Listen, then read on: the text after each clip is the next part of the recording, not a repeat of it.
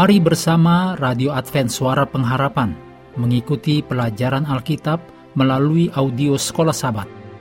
Selanjutnya kita masuk untuk pelajaran Minggu 17 September. Judulnya Gereja Tentara yang Bersatu. Mari kita mulai dengan doa singkat yang didasarkan pada 1 Petrus 3 ayat 11. Ia harus menjauhi yang jahat dan melakukan yang baik. Ia harus mencari perdamaian dan berusaha mendapatkannya. Amin.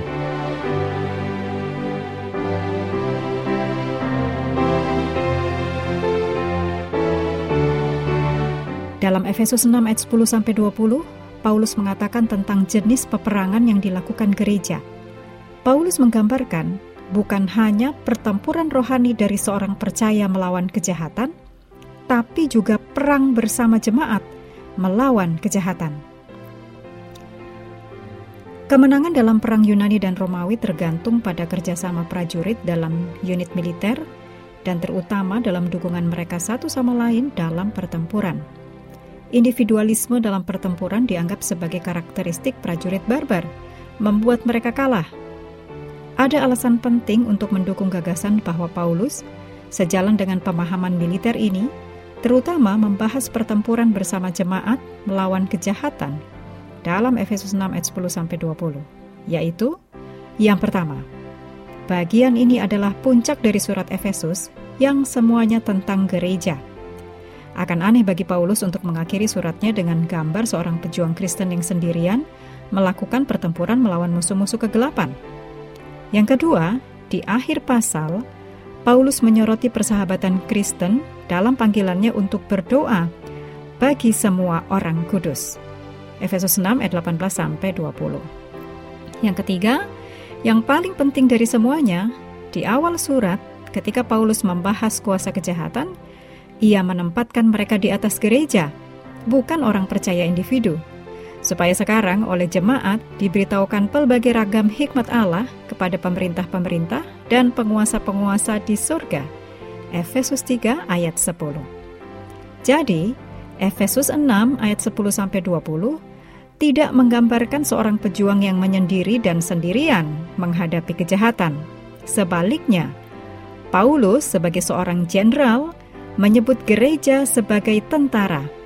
Dia memanggil kita untuk mengenakan seluruh perlengkapan senjata kita dan sebagai pasukan yang bersatu dengan penuh semangat dan bersatu maju mendesak pertempuran.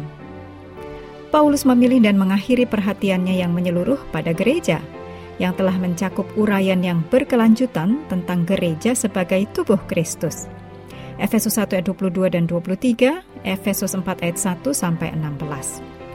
Bangunan atau bait Allah dalam Efesus 2 ayat 19 sampai 22 dan mempelai perempuan Kristus dalam Efesus 5 ayat 21 sampai 33 dengan kiasan terakhir, gereja sebagai tentara Allah yang hidup. Karena kita mendekati hari yang jahat dalam Efesus 6 ayat 13. Tahap akhir dari peperangan yang sudah berlangsung lama melawan kejahatan. Tidak ada waktu untuk lari dari komitmen kita kepada Allah atau kesetiaan kita satu sama lain sebagai sesama prajurit Kristus. Kita sebagai tubuh gereja dapat bekerja sama dalam pertentangan besar untuk saling membantu dalam perjuangan kita melawan kejahatan dalam bentuk apa pun. Mengakhiri pelajaran hari ini, mari kembali ke ayat hafalan dalam Efesus 6 ayat 16 dan 17. Dalam segala keadaan pergunakanlah perisai iman, sebab dengan perisai itu kamu akan dapat memadamkan semua panah api dari si jahat. Dan terimalah ketopong keselamatan dan pedang roh, yaitu firman Allah. Kami terus mendorong Anda bersekutu dengan Tuhan setiap hari bersama dengan seluruh anggota keluarga, baik melalui renungan harian, pelajaran sekolah sabat, bacaan Alkitab sedunia, percayalah kepada nabi-nabinya, yang untuk hari ini melanjutkan dari Mazmur 134. Tuhan memberkati kita semua.